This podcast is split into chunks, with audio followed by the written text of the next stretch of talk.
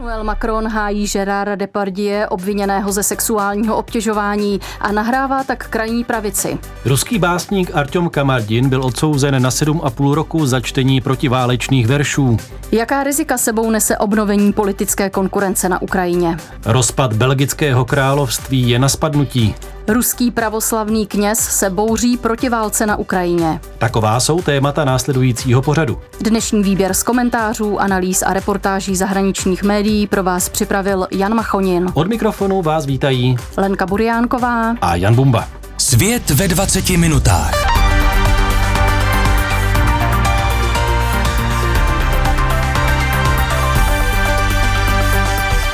Krátce před svátky se francouzský prezident Emmanuel Macron v médiích zastal herce Gérarda Depardieu, obviněného ze znásilnění a sexuálního obtěžování.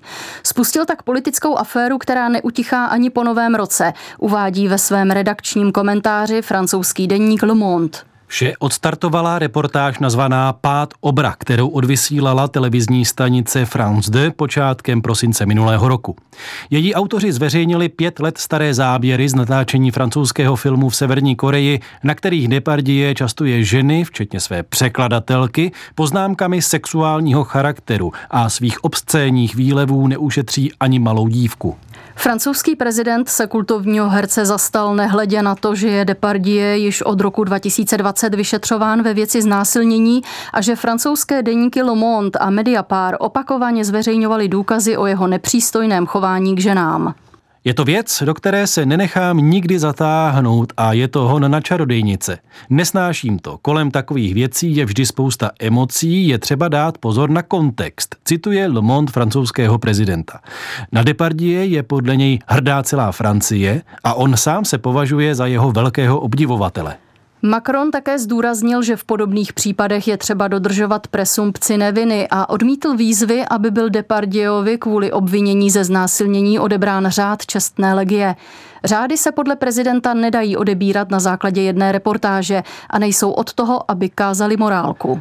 Macronovi postoje v podobných záležitostech přitom do značné míry ovlivňuje momentální stav veřejného mínění. Pár měsíců předtím, než byl v roce dva tisíce sedmnáct poprvé zvolen prezidentem, se zvedla vlna hnutí mítů, které brzy proniklo ze Spojených států do Evropy. V té době mladý prezident vystupoval jako herold boje proti násilí páchaného na ženách. Dnes, o šest let později, je Macron daleko zdrženlivější.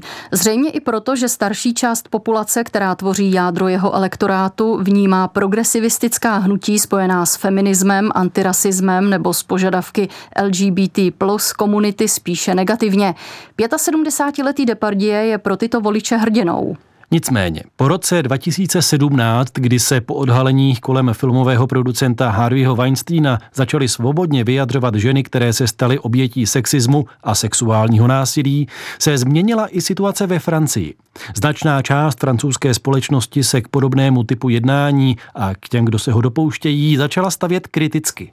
Život herců se přitom nachází pod drobnohledem celé společnosti. Jejich chování je vnímáno jako emblematické, často rozviřuje diskuze, spouští skandály, ale místy také dovoluje udělat krok dopředu. A proto také záběry Depardieu ponižujícího ženy zvedly v celé zemi vlnu nevole dávno předtím, než se k případu vyjádřil prezident. Macron svými prohlášeními jen proměnil aféru Depardieu ve zbraň v politickém boji. Le Monde se pozastavuje nad tím, jak je možné, že prezident republiky, který prohlašuje násilí na ženách a rovnost mezi pohlavími za velká témata svých dvou prezidentských mandátů, jediným slovem nepodpořil oběti slavného herce. Pár dní poté, co Macron podpořil tvrdý imigrační zákon inspirovaný krajní pravicí, se jeho obhajoba Gérarda Depardieu navíc jeví jako další vstřícné gesto vůči té nejreakčnější části společnosti. Především vůči mužům, kteří považují každé slovo vypuštěné z úst ženy za nepřípustné zpochybňování svého dominantního postavení. Prezident tak vychází vstříc voličům, kteří svou nesnášenlivostí k novodobým proměnám etiky prozrazují svůj strach, že bude zpochybněna jejich domnělá identitární, rasová nebo sexuální nadřazenost.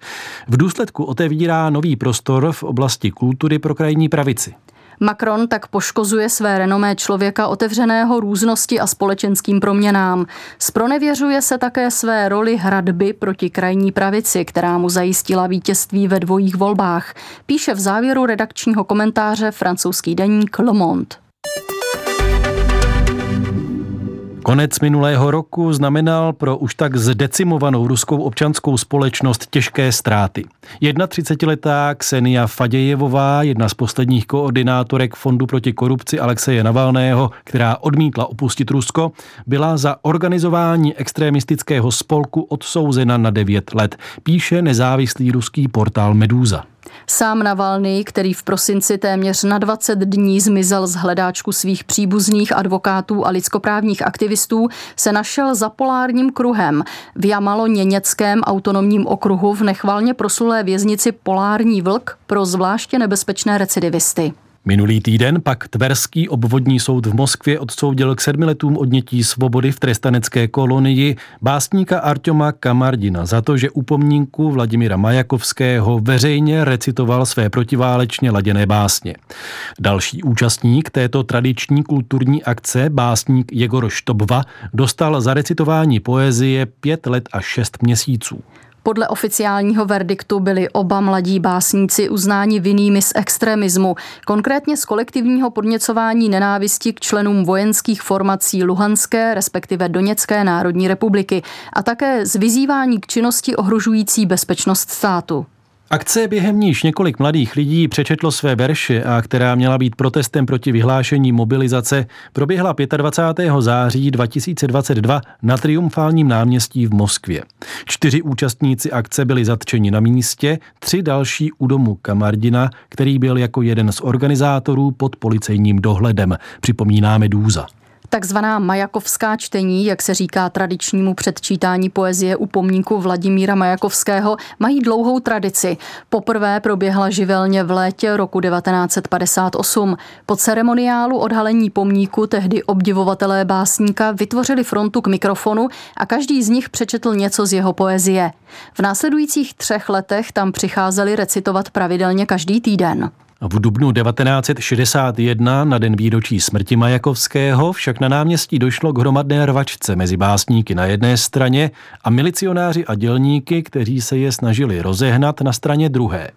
Tři z organizátorů čtení, Ilja Bokštejn, Eduard Kuzněcov a Vladimír Osipov, byli později odsouzeni za antisovětskou propagandu na pět až sedm let v táborech. O bezprecedentní surovosti dnešního režimu svědčí způsob, jakým byl den po poetickém protestu proti mobilizaci zatčen sám Kamardin. Do bytu, kde bydlel se svou přítelkyní Alexandrou Popovou a přítelem a aktivistou Alexandrem Menjukovem, vtrhla jednotka rychlého nasazení ozbrojená samopaly. Kamardin vystudoval Ruský technologický institut v Moskvě a do zatčení pracoval jako inženýr. Montoval optiku pro noční vidění do loveckých zbraní. Podle jeho nejmenované příbuzné začal psát básně v roce dva tisíce třináct. Pro Artyoma bylo vždy důležité otevřeně vyjádřit svůj názor a podpořit všechno dobré proti všemu špatnému, cituje Medúza Kamardinovu příbuznou. Ta jeho básně označuje jako tvrdé a svým způsobem i radikální, ale je to podle ní čestná poezie a Artyom je hlasem své generace. U soudu, který na Kamardina na konci září roku dva tisíce dvacet dva uvalil vazbu, básník vypověděl. Podezírají mě, že jsem podněcovala nenávist, ale já jsem proti nenávisti jako takové. Jsem pacifista, jsem proti válkám i proti tomu, čemu se u nás říká speciální operace. Nechci, aby do války odváděli mé přátele, cituje Medúza ze soudního protokolu. Odsuzování umělců k vysokým trestům odnětí svobody není v dnešním Rusku ojedinělé. V prosinci byla k sedmi letům vězení za protiválečné nápisy odsouzena umělkyně Alexandra Skočilenková. Letos by měl padnout rozsudek nad režisérkou Jevgenií Berkovičovou a dramatičkou Světlanou Petričukovou, kterým za domnělé schvalování terorismu hrozí až pětileté tresty. Uzavírá svou reportáž nezávislý ruský portál Medúza. Posloucháte Svět ve dvaceti minutách. Výběr z komentářů, analýz a reportáží zahraničních médií. Se začátkem nového roku je možné s jistotou konstatovat, že rusko-ukrajinská válka nabrala vleklý charakter. Protiofenzíva ukrajinské armády nedokázala dosáhnout svých cílů.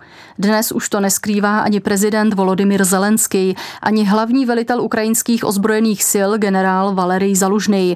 Bilancuje na stránkách nezávislého ruského portálu Vážný je historii analytik moskevského centra Carnegie Konstantin Skorkin.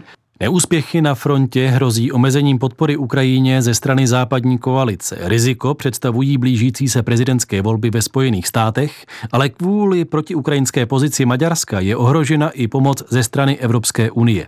Ukrajinu oslabilo také nové ohnisko geopolitického napětí na Blízkém východě.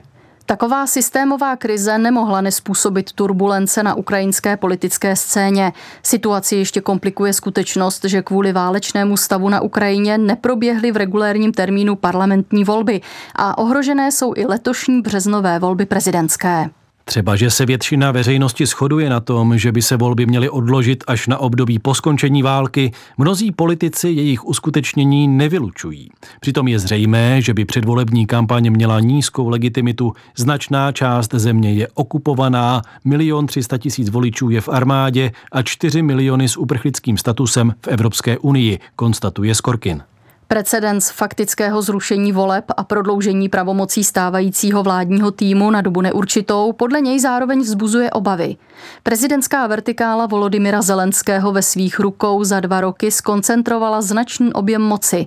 To, že se mluví o možnosti uskutečnění voleb, svědčí o podvědomé snaze politiků navrátit zemi ztracenou rovnováhu. Situaci ovšem komplikuje únava společnosti z války a růst korupce a machinací v týlu. V takových podmínkách hrozí destabilizace společnosti, která může být podle Zelenského zneužita protivníkem v zorganizování čehosi na způsob pseudomajdanu. Jedním z příznaků vnitřního napětí na ukrajinské politické scéně jsou neustávající dohady o třenicích mezi prezidentem Zelenským a velitelem armády Zalužným. Tomu, že mezi nimi panují neshody, věří podle průzkumů veřejného mínění čtyřicet tři procent Ukrajinců. Oficiální místa existenci takového konfliktu popírají. Faktem ale je, že minimálně v pohledu na strategii dalšího vedení války se prezident s velitelem ozbrojených sil rozcházejí. Zalužnyj ve shodě s Washingtonem prosazuje přechod k obranné válce, kdežto Zelenský mu vyčítá příliš pesimistické hodnocení situace, domnívá se autor komentáře. Dalším důvodem k neshodám se prý stalo téma mobilizace. Do ukrajinské armády by mělo být v příštím roce odvedeno dalších půl milionu lidí. Nový zákon počítá se snížením odvodového věku, zmenšení počtu odkladů a přezkoumáním případů těch, kdo byli zproštěni vojenské povinnosti. Jde o nepopulární rozhodnutí a vedení armády a státu se na sebe navzájem snaží svalit zodpovědnost za jeho přijetí. K tomuto přetahování navíc dochází ve chvíli, kdy se podle průzkumů veřejného mínění snižuje popularita všech civilních státních institucí. Za minulý rok se důvěra k prezidentovi propadla z osmdesát čtyři na šedesát dva procent a vládě z padesát dva na dvacet šest procent. Oproti tomu armádě nadále důvěřuje devadesát šest procent občanů a jejímu vrchnímu veliteli Zalužnému devadesát dva procent.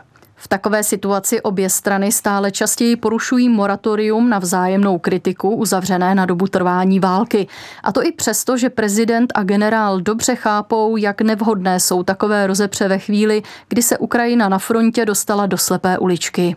Zalužnyj se proto pečlivě vyhýbá politickým prohlášením, která by vybočovala z jeho armádních kompetencí. Také tým Zelenského, který si uvědomuje, jakou katastrofu by znamenalo odvolání velitele armády, se snaží na veřejnosti vystupovat smířlivě. Nicméně, ať se v Kyjevě snaží situaci zamlžit, jak chtějí, jedno je jasné. Ukrajinská společnost je už politicky polarizovaná, přičemž o Zelenském a Zalužném se uvažuje jako o politických konkurentech. V modelovém průzkumu hypotetických prezidentských voleb, s ním přišel deník Ukrajinská pravda, by dnes Zelenský mohl získat čtyřicet dva procent hlasů a Zalužnyj čtyřicet procent. Z toho vyplývá, že v případných parlamentních volbách by se vítězem mohla stát jakási armádní strana.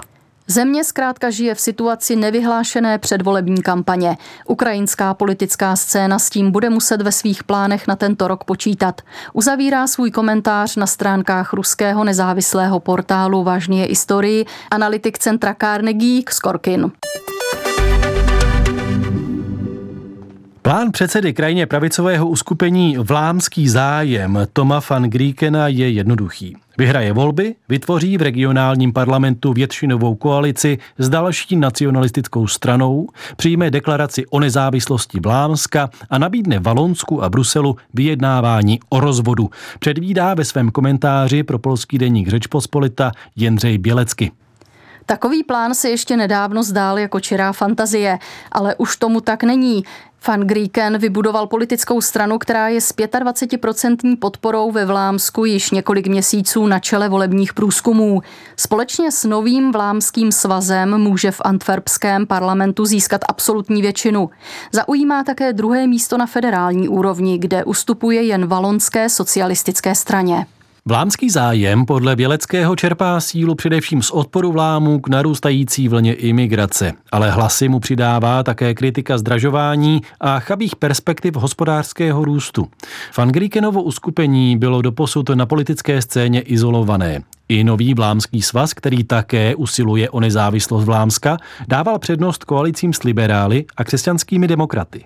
Jenomže pokud máme věřit předvolebním odhadům, tato trojka už po volbách většinu dohromady nedá. V tu chvíli bude stát předseda nového Vlámského svazu a starosta Antwerp Bart de Wever před osudovým rozhodnutím, zda se stát Van Griekenovým spojencem. Na to, že je o budoucnosti Belgie rozhodnuto, podle komentátora neukazuje jen volební aritmetika antverpského parlamentu. Bez strany Vlámský zájem zřejmě nebude možné vytvořit ani federální vládu. V roce dva tisíce deset království čekalo na vytvoření vládního kabinetu dlouhých pět set dní. Tentokrát by se ho nemuselo dočkat vůbec. Situaci ještě komplikuje to, že se na jihu země vzmáhá levicový radikalismus. Až na druhé místo se v průzkumech probojovala valonská belgická strana pracujících, což je uskupení s komunistickými, ne-li stalinistickými kořeny. Není to tak, že by se Belgie rozpadala kvůli vlámskému nacionalismu. Naopak, nezávislé Vlámsko se rodí proto, že nefunguje Belgie. Cituje autor komentáře známého belgického politologa Ivana Dvadera. Dnešní situace se může jevit jako logický důsledek bezmála dvě stě let starého rozhodnutí. Belgie vznikla v roce osmnáct třicet doslova náhodou, jako kompromis s carským Ruskem, které odmítalo ustoupit třeba jen o píď z dohod Vídeňského kongresu. Ve státě o málo větším než Morava se tak ocitly národy, které spolu nemají nic moc společného. Frankofonní Valoni jsou svým způsobem již součástí jižní Evropy. Vlámové kulturně spadají do Evropy severní, germánské. Tento kulturní rozdíl ještě podtrhuje jazyková propast. Na jihu země se mluví jen francouzsky, kdežto na severu jen vlámsky. Pouze Brusel je dvojjazyčný. Právě Brusel představuje v dnešní situaci největší problém. Odchod Vlámska z království by pro zbylé části země znamenal hospodářskou katastrofu. Bez finanční podpory z Antwerp by Valonsko, stejně jako Brusel, přišli na mizinu. Stále častěji se ozývají hlasy, že v takovém případě by se Valonové pokusili připojit k Francii. Jenomže katolické Vlámsko se nechce připojovat k protestantskému Holandsku. Van Grieken chce vybudovat silný samostatný stát, který se bude opírat především o Antwerpy, druhý největší evropský přístav. Jako jeho hlavní město vidí Brusel, který je sice většinově frankofonní, ale z osmdesát procent leží na území Vlámska. Zbývá otázka, zda nezávislý vlámský stát uznají další země Evropské unie. Mnozí jeho odpůrci argumentují neúspěšným pokusem o osamostatnění Katalánska. To je ale podle Běleckého chybný pohled na věc. Katalánsko bylo donuceno vzdát se svých ambic pod tlakem mocného Španělska. V případě Vlámska ale není nikdo, kdo by se této role mohl ujmout. Belgie už totiž nebude existovat. Zánik nefunkčního belgického státu by tak možná s úlevou přijala nejedna evropská země, ovšem pod podmínkou, že se jeho rozpad nestane nakažlivým příkladem pro ostatní. To už by totiž Evropská unie přežít nemusela. Uzavírá svou analýzu na stránkách polského deníku Rzeczpospolita Jędrzej Bielecki. Z opakované diskreditace ozbrojených sil obvinila ruská prokuratura krátce před novým rokem osmdesátišestiletého arcibiskupa Slavianského a jihoruského otce Viktora Pivovarova, jednoho z mála církevních hodnostářů stojících v čele pravoslavné obce s alternativní jurisdikcí. Za domnělý trestný čin mu hrozí až pět let odnětí svobody. Píše to na stránkách nezávislého ruského vydání Novaja Gazeta komentátor církevního dění Aleksandr Soldatov. Podle farníků Pokrovsko-Tichonovského chrámu v jihoruském městě Slaviansk na Kubáni, kde arcibiskup Viktor působí, jej představitelé vyšetřovacího výboru odvezli na výslech a zakázali mu opouštět bydliště, dokud případ nebude projednán. Už v říjnu minulého roku proběhly na území chrámu a přilehlé faře domovní prohlídky. V nejlepších tradicích posledních let je provázely akty násilí a zastrašování. Příslušníci jednotky rychlého nasazení povalili duchovního na zem, mířili na něj samopalem a po podlaze rozházeli církevní inventář, včetně oltářních svátostí. Důvodem k prohlídce byl tehdy článek s názvem Kult války, zveřejněný na webových stránkách chrámu. Podřízení otce Viktora, kněz a mnich Iona Sigidu, v něm kritizoval militarizaci a ideologizaci ruské pravoslavné církve. Kromě jiného zmínil běžné žehnání válečných zbraní nebo zavedení nového typu světce, takzvaného spravedlivého válečníka. Poté, co otec Jona pod nátlakem farnost opustil, pod palbou se ocitl sám arcibiskup. Důvodem byl text na jeho blogu, v němž v duchu tradičního výkladu uznávaného i oficiální pravoslavnou církví spojil válku s hříšnou zkažeností lidské podstaty. Otec Viktor ve svém textu cituje slova Ježíše Krista apoštolu Petrovi. A na této skále zbuduji svou církev a brány pekel ji nepřemohou. A dodává. Slovo nepřemohou nemá agresivní, ale sebeobranný smysl, kdežto dnes mají války vedené rudým drakem na zemi především dobyvačný charakter, skrze což se pozná jejich ďábelská podstata. V poslední válce podle něj ďábelská síla, jak autor očividně nazývá Rusko, vědomě nelikviduje zbraně protivníka, ale bezbrané lidi, kteří se rozhodli opustit tábor ďábla a připojit se k těm, kdo se od něj osvobodili. Právě tyto pasáže arcibiskupova teologického rozkladu o podstatě války, po nichž následuje velmi konkrétní výčet ukrajinských civilních obětí a civilních objektů zničených v důsledku ruských náletů, jsou předmětem obvinění z diskreditace ozbrojených sil, upřesňuje Soldatov. Církevní hodnostář, který se už nachází v požehnaném věku, byl vždy vědomým odpůrcem bezbožné moci, nejprve sovětské a od nástupu Vladimira Putina i ruské. Byl vychován v tradicích podzemní církve a v roce devatenáct devadesát jedna byl vysvěcen v ruské zahraniční církvi spojené s prostředím ruského exilu. Pokrovsko-Tichonovský chrám, ve kterém otec Viktor působí, postavil sám na soukromém pozemku a podle jeho názoru má samostatnou jurisdikci odvozenou právě od zahraniční církve. Oficiální ruská pravoslavná církev se dlouhodobě netají svým úmyslem dokázat nezákonnost alternativní obce a chrám jí odejmout. Jenomže arcibiskup se ve městě těší obrovské úctě a proto si chrám zatím nedovolila zabavit. Svými názory na současnou politickou situaci se otec Viktor netají. U výslechu jsem otevřeně prohlásil, že dnešní ruská vláda je nezákonná. Už brzy se odeberu na onen svět, musím své farníky varovat a jít jim příkladem, aby nesešli z cesty.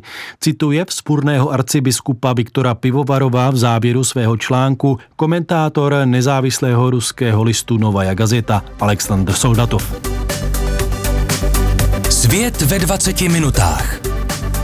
Dnešní vydání připravil Jan Machonin. Plné znění pořadu najdete na internetových stránkách plus tečka rozhlas tečka cé zet. Dobrý poslech dalších pořadů Českého rozhlasu Plus přejí Jan Bumba a Lenka Buriánková.